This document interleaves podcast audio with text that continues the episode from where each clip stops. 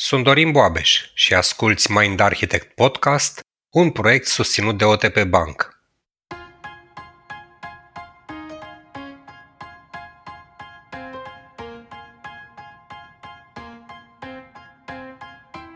Câte reguli ar trebui să stabilim pentru copii pentru ca aceștia să dobândească disciplină? Câtă libertate le oferim astfel încât să învețe să fie autonomi? Unde se termină influența atașamentului copilului față de părinte și unde începe explorarea propriei autenticități a celui mic? Temele despre cum ne creștem copiii sunt pe cât de importante, pe atât de controversate. Așadar, în episodul de astăzi vorbim cu Alexandra Erod, psihoterapeut, și cu Mihaela Plugărașu, instructor certificat de parenting prin conexiune, pentru a ne adăuga la tolba cu instrumente de parenting câteva care să ne ajute să integrăm mai bine conceptele de atașament și autenticitate. Salutare prieteni! Dacă ați rămas alături de noi în sezonul 7 și anume sezonul controverselor, ajungem cu ocazia episodului este la o temă unde doar numele ei e de natură să pornească controverse și anume parenting. Relația cu copilul sau, o să vedem în episodul curent, relația sau tascul de a avea un copil. O să discutăm despre cât din parenting e relație, cât din parenting e știință sau abilitate cultivabilă. Și cum asta e o temă controversată prin natura ei, probabil creșterea copiilor e unul din subiectele care aduc la masă multe păreri, pro și contra, filozofii diferite, abordări diferite, argumente gen nu contează ce am făcut, uite ce bine a ieșit, pe care cel puțin unii dintre noi le-am auzit. Noi încercăm în episodul curent să aducem un pic de claritate pe subiectul ăsta și fiind o temă despre care e bine să vorbești și la persoana întâi, avem un invitat cu totul și cu totul special, care nu e doar în altă țară, ci e în alt continent și mă bucur tare mult că e alături de noi astăzi. Un membru al comunității Mind Architect încă de la început, o persoană de care ne-am apropiat pe grupul de Facebook al Mind Architect, unde am văzut că interacționăm frecvent și încet, încet am ajuns să ne cunoaștem. O avem alături de noi pe Mihaela Plugărașu. Mihaela, bine ai venit, te pupăm și îți mulțumim că ți-ai făcut timp. Bine v-am găsit, vă mulțumesc din suflet. Despre Mihaela o să vă spună imediat Luci mai multe și alături de Mihaela, tot în calitate de persoană resursă pe subiectul ăsta, o avem pe Alexandra noastră. Te pup! Salutare și bine ne auzim. Mulțumim mult, Mihaela, pentru participarea ta activă. Mulțumesc și eu! Te salut și eu, Mihaela, și îți mulțumim încă o dată că ai ales să ne fii alături astăzi. O să vă spunem câteva cuvinte despre ea, căci pe larg, pe lung, ar fi multe de spus. Dar foarte pe scurt, Mihaela e învățător profesor format în Iași. De 20 de ani, așa cum spunea și Paul mai devreme, ea deja locuiește în Statele Unite, în Miami, Florida unde în prezent predă full-time la Facultatea de Jurnalistică și Științele Comunicării la Florida International University și unde anul acesta, felicitări, a fost recunoscută pentru munca ei la catedră cu Faculty Teaching Award 2022. Bine, Miha, că ai obținut asta, dar te invităm la un moment dat să consideri să te întorci în România, dacă vrei, că avem nevoie de oameni care să aibă genul ăsta de pasiune și dedicare, inclusiv de asta recunoscut. Așa că mulțumim încă și mai tare că vii cu energia asta și la noi. Mulțumesc! Și eu mă întorc. Dacă mă chemați, mă întorc. Noi până una alta ne bucurăm că fast uh, internetul ne permite să facem lucrul ăsta împreună chiar dacă nu ești încă întoarsă în România. Continuu, Mihaela este instructor certificat pe parenting prin conexiune, hand in hand parenting uh, în California și este Neuromindfulness Senior Practitioner Coach la Neuromindfulness Institute în Franța. În 2020 a publicat prima ei carte, care se cheamă Conscious Parenting of Your Toddler, Strategies to Turn Discipline into Growth and Connection, adică parenting conștiincios, să-i spunem conștient, nu? Conștient. parenting conștient cu copilul tău, strategii pentru a transforma disciplina în creștere și conexiune. Iar cartea asta a adunat ratinguri de 4,7 dintr-un maximum de 5 pe Amazon și totodată anul trecut Mihaela și-a lansat primul ei program de educație pentru părinți, The Conscious Parent Accelerator.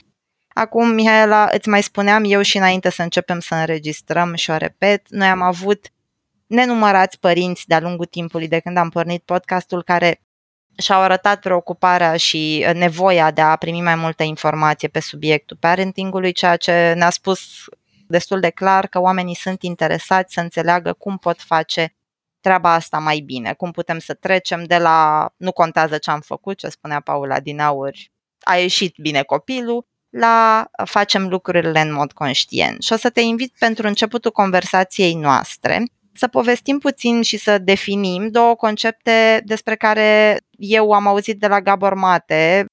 Te rog să ne spui tu dacă el le-a și uh, adus primul în conversație, și anume atașamentul față de părinți versus autenticitatea copilului. Ce sunt astea două concepte și cum anume le dezvoltă cei mici?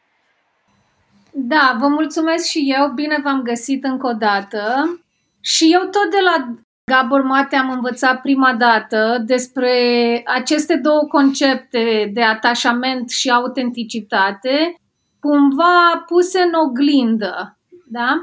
Despre teoria atașamentului, eu știu că ascultătorii podcastului sunt deja familiarizați din episoade minunate din sezoane anterioare.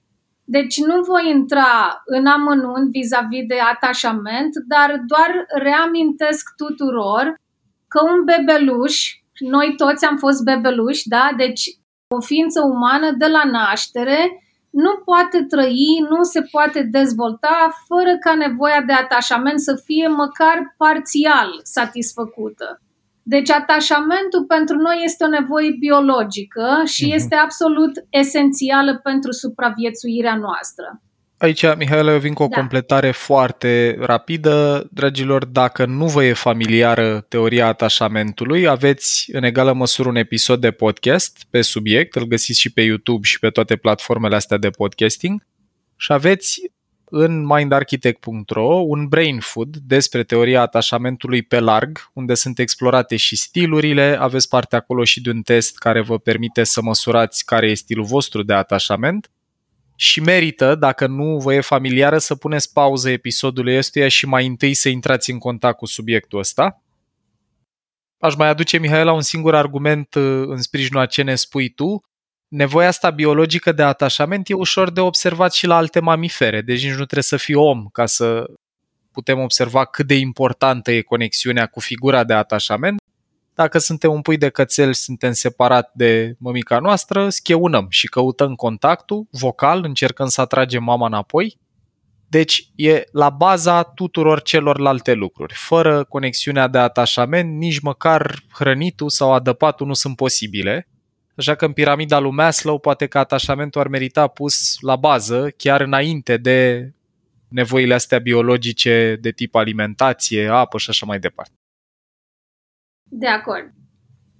Ca să continuăm, despre autenticitate. Autenticitatea este un concept mult mai greu de definit sau de măsurat, de cuantificat, dar în același timp, așa cum spune și doctorul Gabor Mate și alții pe aceeași filozofie, este ceea ce ne face pe noi unici, pe fiecare dintre noi. Noi toți știm, deci aproape că e un dar pe care noi îl avem cu noi și noi știm de el. Noi știm că suntem diferiți, suntem unici, suntem speciali și avem o calitate de expresie individuală care ține de creativitatea fiecăruia dintre noi. Și eu mă gândesc la autenticitate, mai ales când mă uit la copii, da?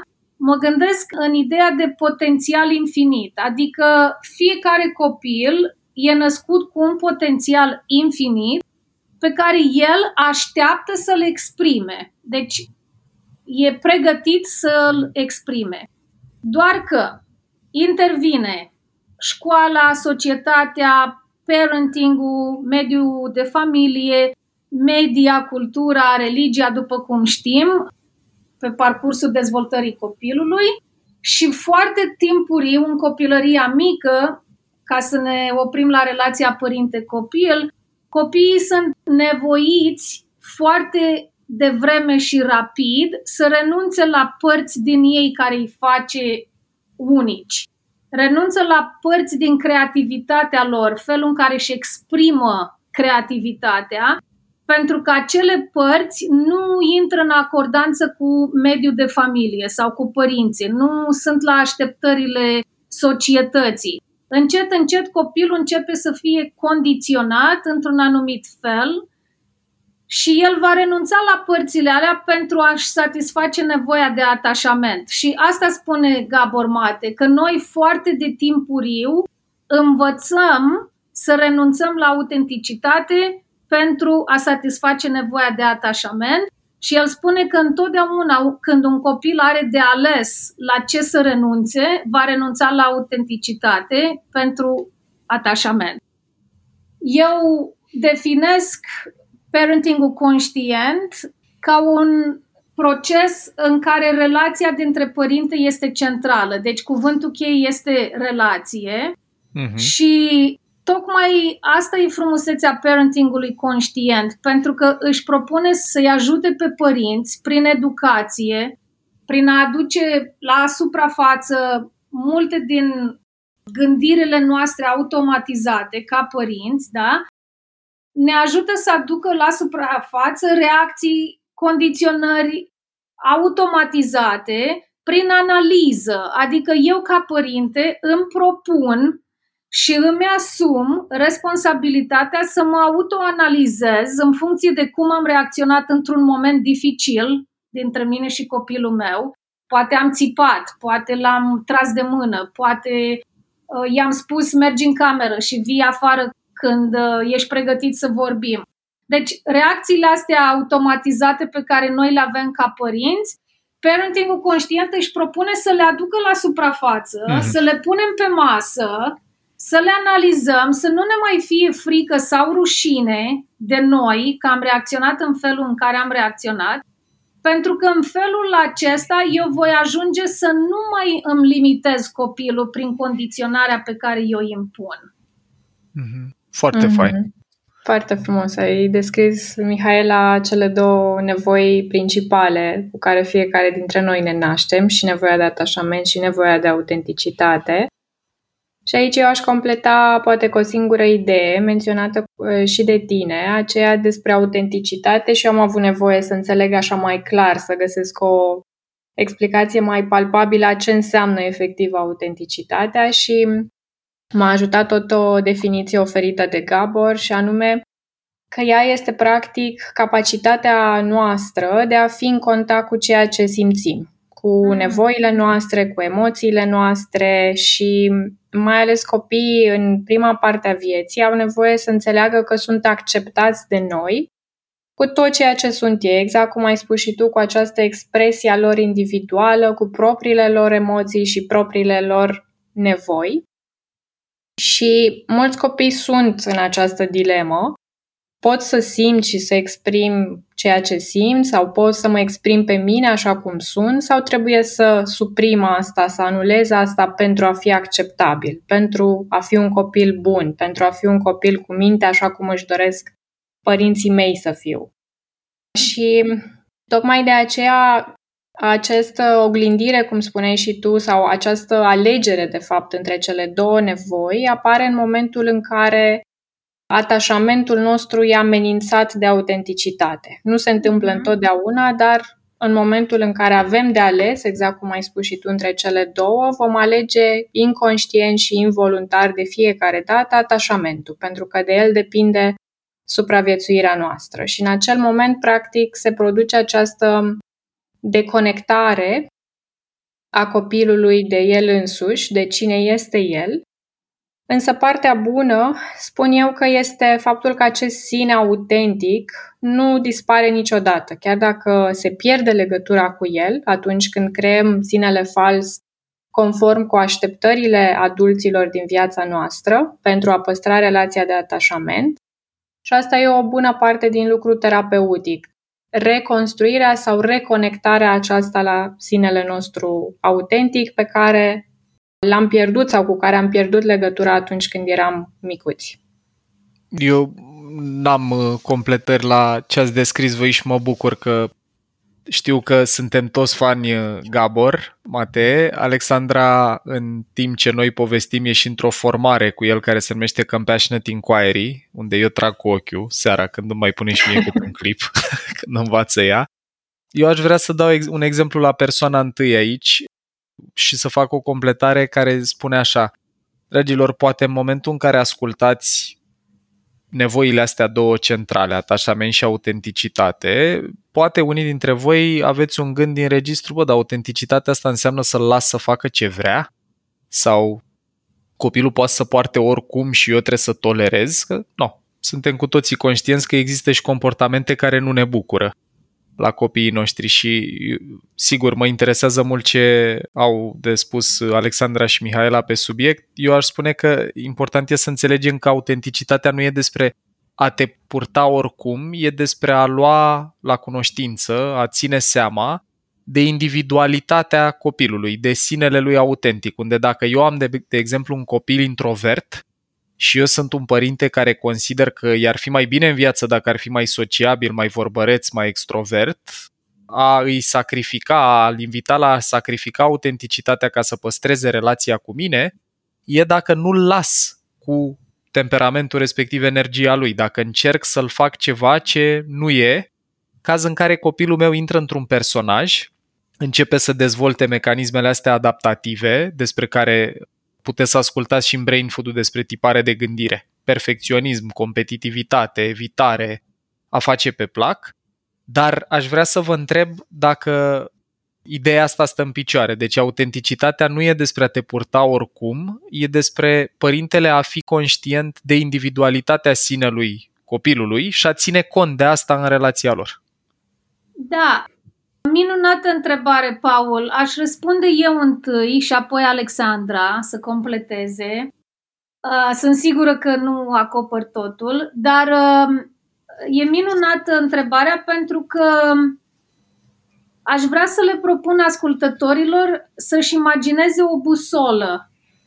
Apropo de ce ai spus tu mai devreme, cu exemplu introvertit-extrovertit, și anume copilul are o busolă internă. Noi toți ne naștem cu o busolă internă care pe noi ne notifică când avem anumite nevoi, prin ce emoții trecem și copilul, el ascultându-și busola, dacă îi este permis să-și asculte busola asta internă, el vine la noi, la părinte și spune mi-e frică, mi-e frică să merg astăzi la școală.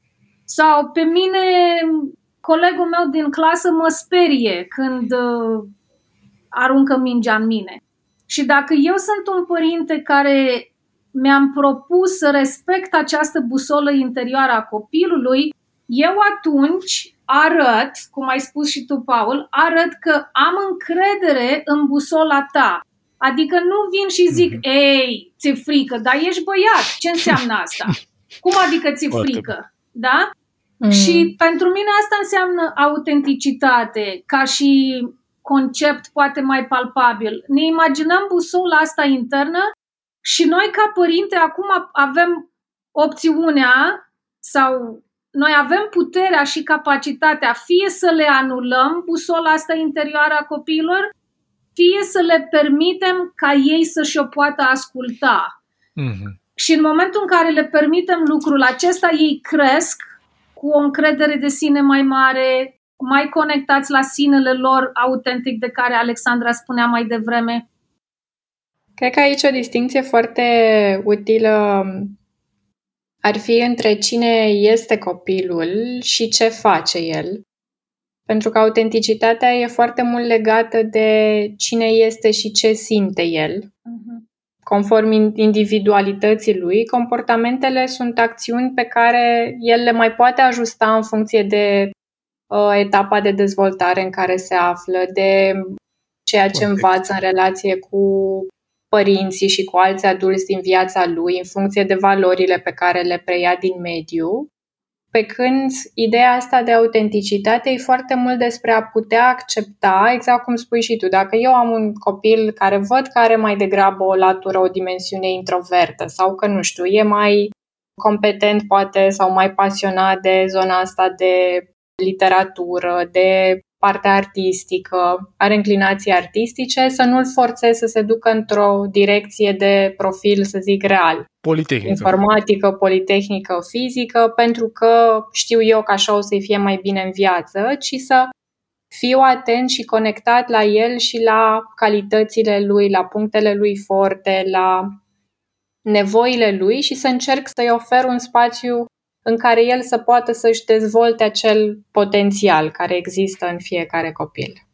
Alex, uite, apropo de distinția asta pe care ai făcut-o tu, aș vrea să vă adresez o întrebare în ceea ce privește comportamentele. Eu mi-aduc aminte, de pildă, că undeva după 8 ani, când între 8 și 10, așa aș zice că au fost primele manifestări, după ce am început să fiu un pic mai conștientă de faptul că sunt o ființă distinctă de, mhm. de părinți, am început să manifest și comportamente care arătau, m-am, mi-am dat seama mai târziu, emoția furiei. Și voiam să vă întreb dacă comportamente din astea, care mă gândesc că se întâmplă oricum mult mai mult în perioada adolescenței, când au tendința să, să se revolte mai mult cei mici, pot fi o expresie de manifestare a autenticității sau ar trebui să ne uităm la ele altfel? Da, eu uh, în carte vorbesc despre faptul că de la vârsta de 2-3 ani, da, copilul începe să-și exprime individualitatea. Deci, e un proces în care noi, ca ființe umane, intrăm foarte repede în dezvoltarea noastră și continuă pe parcursul dezvoltării noastre, cum a spus și Luciana, până în adolescență. Noi, ca părinți, suntem invitați să susținem copilul în acest proces de individualizare și mie îmi place să folosesc cuvântul de să-l conținem pe copil. Deci, ideea asta de că punem limite, ă, suntem un ghid oferim diferite perspective, dar în același timp îi permitem copilului să experimenteze cu diferite idei, cu diferite activități și noi îl conținem, adică niciodată copilul nu pierde sentimentul că el este susținut în acest proces și nu este teamă că dacă eșuează într-o anumită activitate, nu este teamă că este respins. Cu alte cuvinte, relația de atașament este protejată de părinte. Mm-hmm. Eu aș mai lega-o de un concept interesant și anume ăsta de counter will sau contravoință. Mm-hmm. Eu am auzit prima dată despre el în Hold On To Your Kids de Gabor Mateș și de Gordon Newfeld. Gabor fiind medic și terapeut, iar Gordon psiholog specializat în dezvoltarea psihologică a copiilor și ei povesteau acolo undeva în jurul vârstei de 2-3 ani, adică exact când spui tu, Miha, că se întâmplă, apare contravoința, momentul în care copiii încep să spună nu și să provoace și amândoi autorii cărții spun că ăsta e un lucru foarte bun, pentru că în felul ăsta își dezvoltă individualitatea, încep să-și creeze acele granițe de care vorbeai și tu, Luci, și deși e enervant pentru părinți că apar contestări sau refuzuri sau opoziție, e foarte sănătos copilul să poată trăi lucrurile astea, iar conținerea de care vorbești tu, Mihaela, pare că e calea de mijloc, în care nu îți interzic sau nu exprim la rândul meu furie în relație cu furia sau cu refuzul tău, ci trebuie să lucrez eu cu mine ca părinte și, dragilor, sunt perfect conștient că e mai ușor de zis decât de făcut asta, cât să pot să rămân alături de tine și când trăim divergențe. Aici ce aș zice ca o completare este ideea asta că orice emoție a copilului este acceptabilă, nu orice comportament. Adică în momentul în care el manifestă furie, ideea ar fi ca noi să putem să stăm alături de el și să-l ajutăm să treacă prin furia respectivă și eventual să îl ghidăm către niște comportamente prin care să o exprime care să nu implice să lovească pe altcineva sau să-și facă rău sieși sau să distrugă lucruri în casă. ci un colț de cameră în care să poată, nu știu, să lovească cu o pernă, ca să poată să exprime toată tensiunea și frustrarea emoțională pe care o simte, pe care inevitabil are nevoie să o dea afară, neștiind ce să facă cu toată acea încărcătură emoțională în sinea lui. Iar aici ideea este să putem să-i tolerăm copilului emoțiile pe care el le trăiește, ceea ce implică noi înșine să putem avea o relație sănătoasă cu propriile noastre emoții, să le putem înțelege, să înțelegem de unde vin și ce rol au și să ne dăm seama de ele în momentul în care le simțim și în același timp să-i putem acorda și copilului același drept de a le trăi și a le simți, inclusiv, nu știu, dacă vor să se mai uite jumătate de oră la desene și noi le explicăm faptul că nu le mai putem oferi acea jumătate de oră, e firesc că poate vor simți frustrare, așa cum și noi când ne dorim ceva și nu se întâmplă lucrul respectiv, putem trăi frustrare, putem trăi tristețe, părere de rău și atunci e foarte importantă delimitarea asta între înțeleg că ești furios sau înțeleg că ești frustrat pentru că ți-ai fi dorit să te mai uiți jumătate de oră la desene și eu trăiesc frustrare când, nu știu, îmi doresc să trăiesc ceva și nu pot sau nu am încă posibilitatea să o fac. Ceea ce ne pune și în aceeași barcă cu copilul, nu ne duce în tabere separate în care eu îți explic de ce e greșit să reacționezi în felul ăsta, deci nu devin inamicul copilului, ci el simte că suntem într-o alianță, că suntem împreună în aceeași echipă, că pot să înțeleg emoția, ba chiar pot și eu să rezonez cu ea și să o trăiesc ca adult în diferite momente. Și asta îl va ajuta să se simtă și înțeles și acceptat cu ceea ce trăiește, chiar dacă limita va fi foarte clară și nu va avea, să zic, voie să facă ceea ce își dorește în acel moment, dar poate să trăiască frustrare legat de asta. Da, la emoții, nu oricărui comportament. Exact. Aș vrea să vă întreb acum foarte direct, în linie și cu titlu sau descrierea episodului ăstuia, cât din procesul ăsta de a fi părinte e o abilitate, e un skill, e un meșteșug și cât e relație? Așa cum am spus mai devreme, eu am uh, definit uh, conceptul de conscious parenting sau parenting conștient ca fiind un uh, proces, deci e ceva în continuă dezvoltare, în primul rând, e un proces care are central relația părinte-copil. Deci dacă ne imaginăm un cerc, în mijlocul cercului este relația părinte-copil. Și atunci răspunsul meu la întrebarea ta, Paul, este că amândouă. Parenting-ul uh-huh. este și un meșteșug sau o deprindere, da? Uh-huh. Dar în principal este relația pe care noi o construim cu copilul nostru. Și aici eu aș spune câteva lucruri, și anume, e foarte greu pentru noi părinții să fim prezenți în relația cu copilul nostru. Și de asta spun că este meșteșug sau deprindere, skill. La ce ne referim când spunem că parenting-ul e de fapt o deprindere? Păi este o deprindere pentru că eu ca părinte conștient care mi-am propus să fiu prezent, conectat, cât pot eu de mult în relația cu copilul meu, am nevoie să lucrez la capacitățile astea, pentru că nu sunt ușor de îndeplinit și nu vin neapărat de la sine, pentru că noi, la rândul nostru, funcționăm pe pilot automat. Da? Noi, adulții, în toate relațiile noastre, tendința este să fim pe default mode, mhm. ceea ce e mai ușor pentru creierul nostru, pentru conservarea energiei, da? Și eu mă uit și la părinții care vin la mine să lucreze cu mine în programul meu. Ei vin la mine pentru că ei vor să fie mai prezenți, ei vor să nu mai țipe la copil. Ei vor să aibă capacitatea să-și asculte copilul mai mult. Deci, la nivel de voință, da, de călăreț, ei vor, uh-huh. dar nu uh-huh. pot. De ce? Pentru că sunt acolo niște condiționări, niște reacții automate de autoprotecție până la urmă, care au nevoie de foarte mult suport să fie schimbate. Deci, pe scurt, Parenting-ul este și deprindere, este și relație.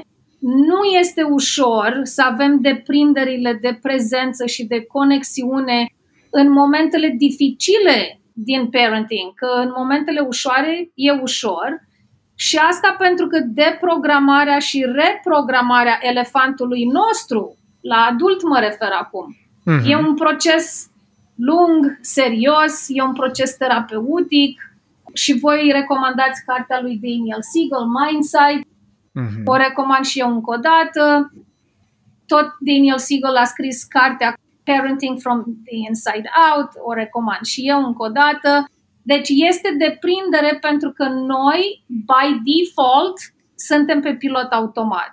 Și este deprindere pentru că prezența și conexiunea sunt deprinderi. Avem nevoie să le învățăm, adică mergem și noi înapoi la școală. Să putem să fim prezenți, să avem instrumente de prezență și de conexiune. Hmm, ce frumos ai spus. Mergem și noi la școală, da. Eu ce am observat și aș vrea să împărtășesc cu voi pe parcursul timpului în procesele de terapie, dar nu numai, este că sunt din ce în ce mai mulți părinți care își doresc să le poată oferi copiilor lor un cadru de învățare și dezvoltare cât mai sănătos. Poate să le ofere lucruri pe care părinții lor n-au putut, n-au știut să le ofere practic vor să oprească la ei leapșa asta transgenerațională a traumelor și a mecanismelor de coping pe care ei au fost nevoiți să le învețe pentru că părinții nu au avut resurse, nu au avut posibilitatea la vremea respectivă să știe mai mult despre cum ar putea să-i ajute pe copii să se dezvolte într-un mod armonios. Și am pornind de la această intenție, am observat că într-o primă etapă Mulți părinți au încercat să aplice tehnici descoperite în diferite cărți și cursuri de parenting, dar într-un mod mai degrabă, să zic așa, mecanic, pentru că au înțeles rațional ce comportamente sunt benefice și ce au nevoie să învețe să cultive în relația cu copilul lor. Problema însă pe care au întâmpinat-o a fost că nu au putut să susțină pe un termen mediu sau lung acele comportamente, dacă ele nu aveau ca sursă și propriul echilibru emoțional în relația cu ei înșiși. Pentru că, așa cum știm, copiii simt trăirile părinților și învață cu precădere din ceea ce trăiesc în relație cu noi, nu doar din ceea ce le spunem, mai ales din ceea ce trăiesc. Și apoi am observat că în prezent, cel puțin, din ce în ce mai mult, uh, raportarea s-a schimbat și încă se schimbă, astfel că parentingul a devenit mai mult despre cum este părintele în relație, nu uh, atât de mult despre ceea ce face, pentru că ce face este o consecință a cum este el. Mm, Iar asta frumos. s-a întâmplat pe măsură ce tot mai mulți oameni au devenit conștienți în ultimii ani de importanța acestei cunoașteri de sine, de vindecarea experiențelor adverse din trecut și mai ales ale celor din copilărie. Și astfel, părinți care, spre exemplu, își încurajau cu cele mai bune intenții copiii să-și exprime emoțiile și nevoile, ei poate având dificultăți în continuare să facă asta, Acum pot să fie în mod autentic alături de ei, pentru că ceea ce fac în exterior reflectă cum sunt și cum se simt în interior. Și această autenticitate este ceea ce consolidează sentimentele de siguranță, atât psihologică, cât și de încredere în sine a copilului. Deci, practic, lucrul acesta cu sine al părintelui s-a reflectat mai departe și în relația pe care au putut să o dezvolte cu copilul la un nivel mult mai autentic și care să îi poată oferi, exact cum spui și tu, Mihaela, acest spațiu copilului în care se simte în siguranță să fie el însuși și să se dezvolte în mod uh, cât mai sănătos și armonios. Dragilor, eu ce-mi iau este că parenting-ul e și relație e și abilitate. Eu cred că suntem norocoși că, iată, și cu podcastul gratuit avem ocazia să fim în primele generații de părinți care au acces la genul ăsta de informație. De cele mai multe ori accesul cel puțin în ce, ce facem noi e gratuit. Și atunci e util să ne informăm și să dobândim, să cultivăm la noi abilități și competențe noi, inclusiv, cum povesteam, prezență, autoreglare și așa mai departe, dar la fel de adevărat e că de la ce înțelegem, la ce putem trăi zi de zi sub formă de identitate personală, e un proces de transformare și în momentul în care ce am înțeles a devenit parte din cine sunt, pot să am altă relație cu copilul meu. Eu cu gândul ăsta plec. Poate să fie mai întâi cunoaștere, după aia efort către a construi abilități. Abilitățile alea în timp pot deveni identitate și când abilitatea a devenit identitate, deci nu sunt un părinte capabil de autoreglare, ci sunt un părinte iubitor, prezent în relație cu copilul meu, calitatea relației în sine se schimbă și multe lucruri care înainte cereau intervenții din astea de tip uh, dă de ales între ce hăinuțe vrei să poarte dacă vrei să aleagă mai repede, nu mai sunt necesare, pentru că pur și simplu știu să trăiesc altfel în relație cu el. Acum, aș vrea să vă invit să povestim cu bullet point-uri așa, cu pași concreți pentru cei care ne ascultă, cum putem noi să creștem un copil care să aibă parte și de o relație de atașament trainică, dar să și rămână conectat la propria autenticitate, la sinele autentic de care ne-ați vorbit. Răspund eu prima și răspunsul meu e unul probabil previzibil și anume că putem îndeplini obiectivul acesta prin a ne pune intenția, pentru că totul, orice proces de transformare, de schimbare, începe cu o intenție. Și atunci eu propun ca noi toți să începem cu intenția de a deveni părinți conștienți sau mai conștienți decât suntem astăzi. Și asta înseamnă că eu mă trezesc în fiecare dimineață cu intenția modestă pentru ziua respectivă, da, ca să nu fiu copleșită, de a învăța puțin mai mult despre mine însă, astăzi. Înainte ca eu să încerc să repar ceva la copilul meu, înainte ca eu să încep să pun etichete pe copilul meu că nu învață bine, că e obraznic, că nu ascultă. Deci, cu alte cuvinte, începem sau putem crește un copil care să trăiască și relația de atașament, dar care să fie și în contact cu autenticitatea lui, prin intenția noastră zilnică de a fi atenți la noi înșine. Și la nivel tactic, da, practic, eu vreau să vă împărtășesc o idee, o formulă pe care am dezvoltat-o tot din dorința de a le da părinților cu care eu lucrez niște repere mentale, vizuale, ca o structură la care ei se pot întoarce tot timpul. Pentru că e foarte ușor în procesul ăsta de a învăța despre noi înșine să fim copleșiți de propriile noastre emoții, de amintiri care ies la suprafață, de uh, situații cu copilul pe moment.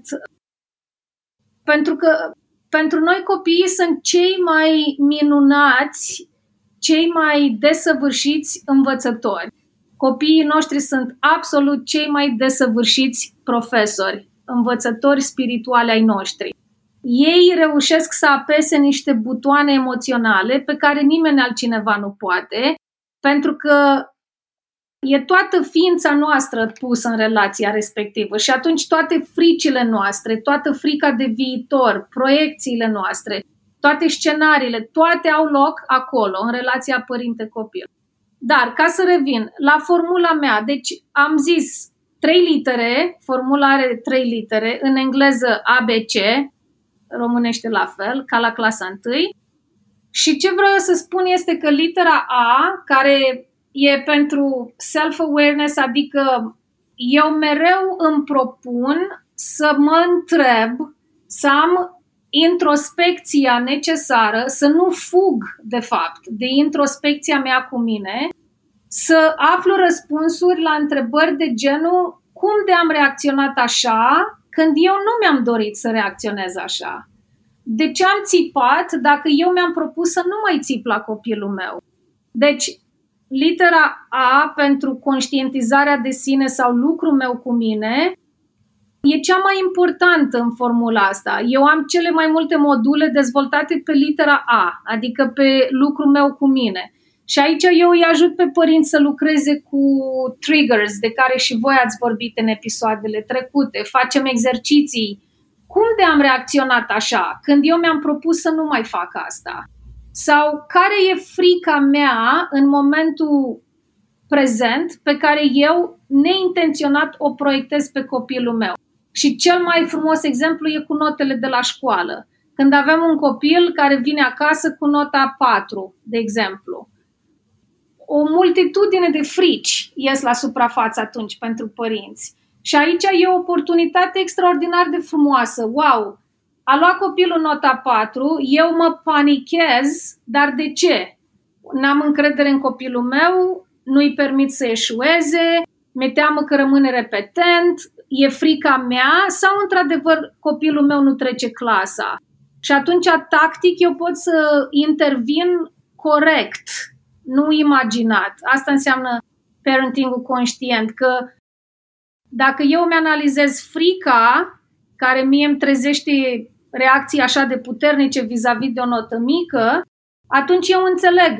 E teama mea vis-a-vis de faptul că, într-adevăr, copilul meu nu poate trece la matematică, poate are nevoie de clase suplimentare sau mai știu eu ce, da? Sau e frica mea de ce spune lumea? Sau e frica mea că nici eu n-am putut să am note mari la matematică? Deci, orice situație dificilă este o oportunitate pentru mine să lucrez cu mine, care după aceea îmi creează conexiunea cu copilul. Nu-l mai cert, mă conectez cu el. Dacă eu mă pot conecta la frica mea proprie. Și știu că am vorbit mult, mai ales despre frică, dar în esență fricile sunt ceea ce nouă ne activează pilotul automat în, în reactivitatea noastră cu copiii. Mm-hmm. Eu aici ce aș vrea să aduc este, în primul rând, ideea asta cu care și mie mi-a luat ceva timp să mă împac în ideea unui viitor în care voi avea un copil și anume că relația ideală nu este posibilă în realitate.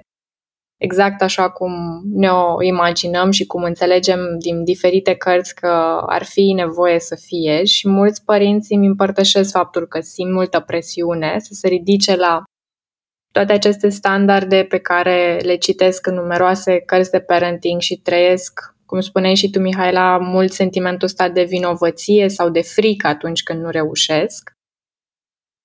Și aș spune că părintele nu trebuie să fie perfect și nici nu are cum să fie perfect în relația cu copilul său, ci prezent, Uh, și a, părinții prezenți sunt cei care și-au înțeles propriile experiențe de viață și pot să fie alături de copiii lor într-un mod care să-i ajute să se simtă iubiți, acceptați și înțeleși pentru cine sunt ei cu adevărat. Cum spuneam, cu propria lor personalitate, cu propriile lor emoții și nevoi. Iar asta va duce mai departe la o relație de atașament sigur, securizant, Adică o relație în care copilul trăiește un sentiment solid de siguranță, simte și știe că este important pentru părinte, că acesta este alături nu doar fizic, ci și emoțional, într-un mod consecvent, previzibil, și că e văzut și acceptat așa cum este el în mod autentic. Iar ca această prezență să fie posibilă, ce am observat și în lucru cu clienții mei este că ea trebuie să existe mai întâi în relația pe care părintele, adultul, o are cu el însuși.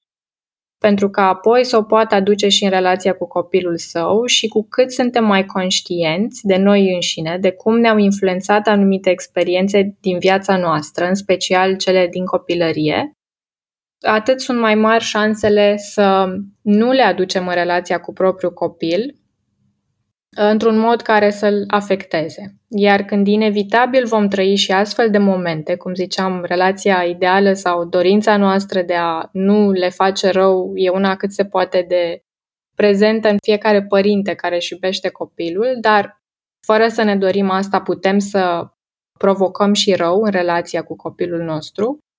Dar când apar astfel de momente, devenind conștienți, putem repara ulterior aceste eventuale rupturi care au loc în relație. Absolut. Minunat spus Alexandra și aș mai adăuga aici ideea esențială de ascultare. Pentru mm. că noi am vorbit mult despre conectarea cu sinele propriu, din partea adultului, înainte ca el sau ea să poată conecta la copil. Și vreau doar să spun că noi nu mai știm să ascultăm. Și asta este o deprindere pe care noi, ca adulți, avem mare nevoie să o învățăm sau să o reînvățăm. Și, mm-hmm. și, și în relațiile noastre adult-adult, ascultarea exact. este absolut esențială dar mai ales în relația cu copilul nostru, la nivel practic, dacă cineva acum ne întreabă, bine, bine, dar eu cum mă conectez? Mai exact, mhm. ce am de făcut? Și răspunsul meu este ascultă. Avem nevoie să învățăm să ne ascultăm copiii. Asta ce înseamnă? La fel, e ideea de a-i conține pe copii le oferim un spațiu emoțional și fizic în care îi lăsăm să ne spună ce au de spus. La copiii mai mici, acest spus vine prin tot felul de comportamente. Țipă, strigă, își lovesc fratele, sora, rup caietul, ă, se aruncă pe jos în magazin, da? Deci, uh-huh. la mhm. copiii mai mici, ei ne arată prin comportamente. Comportamente, exact. Da, pentru că nu au capacitatea cognitivă de expresie prin limbaj. La copiii mai mari, poate, după 12 ani, au poate un vocabular mai bogat, deși și acolo depinde de relația care au avut-o cu părintele până în punctul respectiv. Dar ideea este că nouă copiii ne arată tot timpul că au nevoie să fie conținuți, că au nevoie să fie ascultați, pentru că corpul lor nu mai poate să mai proceseze informația sau copleșirea mm-hmm. sau sentimentul, emoția. Și atunci, cum spunem în engleză, uh, și Gabor Mate vorbește despre asta, they act out. Deci mm-hmm. ei chiar sunt ca niște actori care ne arată prin comportament că sunt dezintegrați, da? că nu mai să face conexia între emoție și gândire și atunci ei nu mai știu ce fac și ce facem în momentul ăla este îi conținem, îi ascultăm, îi lăsăm fie să ne spună ce au de zis, fie să ne arate prin comportament, dar îi conținem, adică nu îi lăsăm să lovească, cum ai zis și tu mai devreme, dar sunt confortabil eu ca părinte să conțin spațiul respectiv.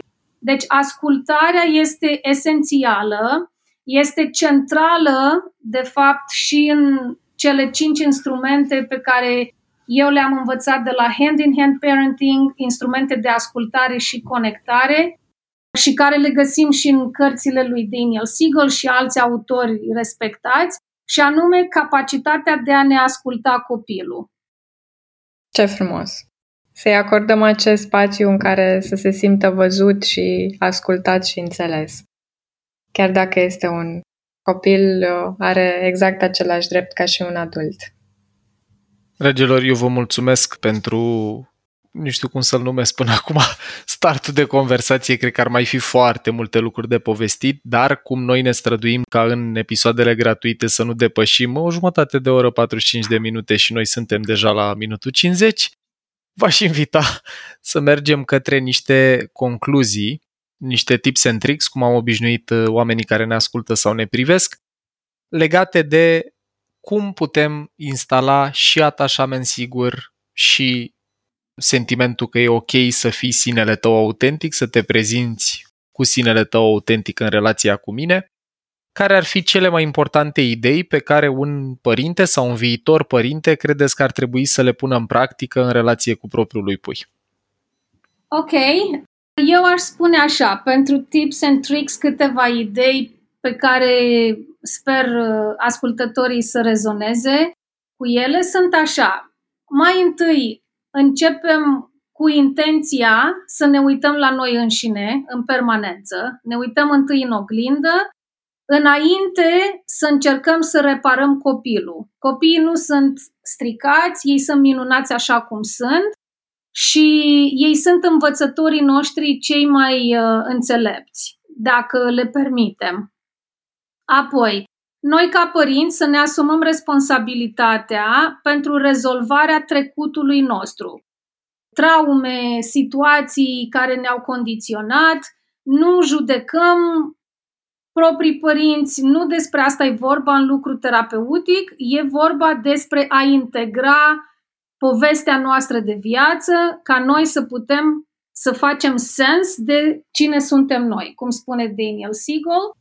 Ne educăm în permanență. Eu sunt tot timpul un student mereu iau un curs, mereu mă certific în un fiecare profesor an. student. Bravo! Tot, tu. un student. În fiecare an eu sunt înscris într-un curs, ascult podcasturi, citesc. Deci asta le recomand și părinților, să nu ne fie teamă de educația continuă. Pentru că noi nu știm totul ca părinți o idee centrală pentru mine este, de asemenea, viziunea pe termen lung. Eu mereu le spun părinților să țină viziunea pe termen lung undeva sus și să nu o scape din vedere și să nu sacrifice viziunea pe termen lung și anume o relație solidă bazată pe onestitate și pe încredere, pe comunicare non-violentă între noi și copii, să nu sacrificăm această viziune pe termen lung pentru intervenția gen pedeapsă, corecție de moment.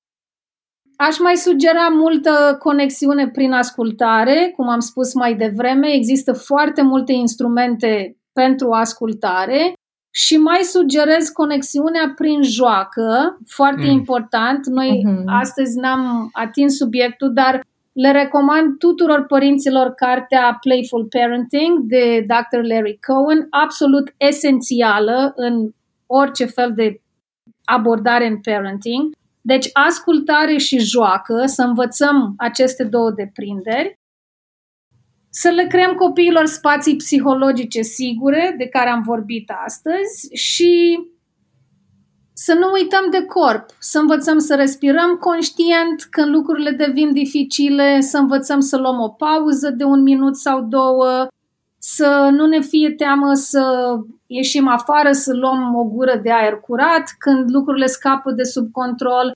Deci și lucru cu propriul nostru corp e esențial în relația părinte-copil ca să nu sacrificăm viziunea pe termen lung, cum am spus mai devreme. Tare frumos, Mihaela. Nu am uh, completări, sunt foarte în linie cu, cu ce le-ai uh, recomandat și tu ascultătorilor noștri.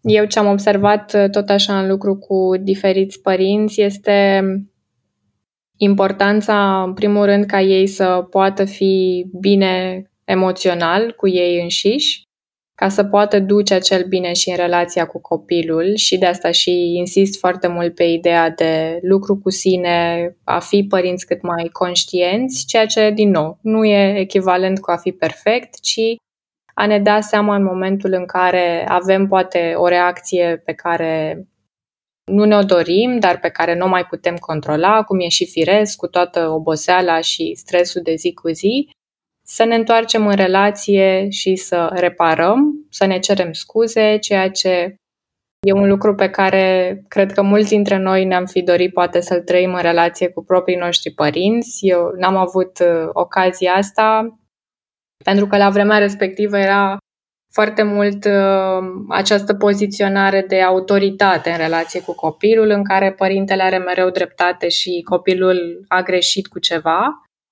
Ori asta îi poate ajuta și pe ei mai departe în viața de adult să nu simtă rușine în a-și cere scuze, în a simți părere de rău și regret în relație cu anumite comportamente pe care le-au avut, să nu creadă că asta spune ceva despre ei în ideea că sunt oameni răi, ci că pur și simplu au făcut o greșeală și se întorc în relație să o repare și să ajute din nou la crearea acelei conexiuni autentice și sănătoase.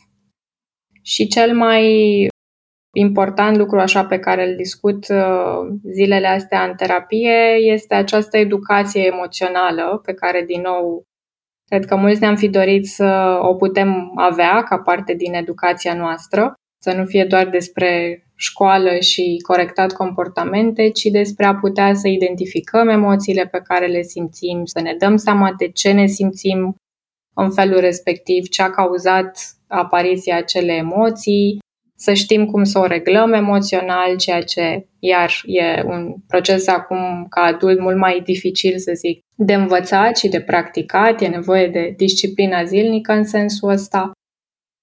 Și practic în felul ăsta să putem avea copii cu o reziliență emoțională și cu o capacitate de autoreglare mult mai bună decât uh, poate am uh, reușit noi până la momentul ăsta. Motiv pentru care eu mă bucur tare că avem ocazia să purtăm genul ăsta de conversații. Dragilor, chit că ați auzit de la Alexandra sau de la Mihaela idei pe care le găsiți controversate sau nu, chit că aveți încredere în practica și experiența lor, ne bucurăm dacă ați rămas cu noi până la final și eu cred că ăsta în sine e un semn de sănătate psihică și de viitor mai luminos, că oamenii vor să afle lucruri despre cum să relaționeze și să interacționeze mai bine cu copiilor. Conversația asta continuă într-un couch talk pe care îl găsiți pe mindarchitect.ro. Pentru episodul de podcast credem că e foarte multă informație de poate reascultat și pus în practică. Din spațiul ăsta de care vorbea și Alexandra, de lipsă de judecată, de, cum să zic, bună intenție și bună privire în relație cu, cu propriul nostru efort de a fi părinți mai buni. Informația asta ne dorim să vă ajute să luați decizii mai bune și să relaționați mai bine, nu să puneți și mai multă presiune pe voi. Și eu nu sunt părinte de vietate bipedă, dar Alexandra și cu mine suntem părinți de vietate patrupedă. Și uite, eu dacă e să spun o chestie personală după două, trei luni de când avem un cățel în viața noastră pe care amândoi îl simțim ca un copil, chit că asta e controversat, s-ar putea să supărăm oameni spunând asta, eu care sunt omul muncii, sunt workaholic așa by nature, de când avem cățelul ăsta mi-a apărut gândul că deși e câteodată dificil, e foarte frumoasă perioada copilăriei și noi nu ne dăm seama când puiul de la pui mic s-a făcut pui mare și eu personal, dincolo de orice studii sau orice știință, spun că e o perioadă privilegiată din viața noastră care trece mult prea repede și ar fi frumos să ne dăm seama că contează mai mult decât un bonus la salariu sau o promovare anul ăsta și nu la an. Și am zis-o și pe înregistrare, iubita, poți să folosești asta împotriva mea mai târziu, dacă vei vrea. Mihaela, ești martor, Luci la fel. Mulțumim, dragilor, pentru tot și călăresc puternic elefant înțelept.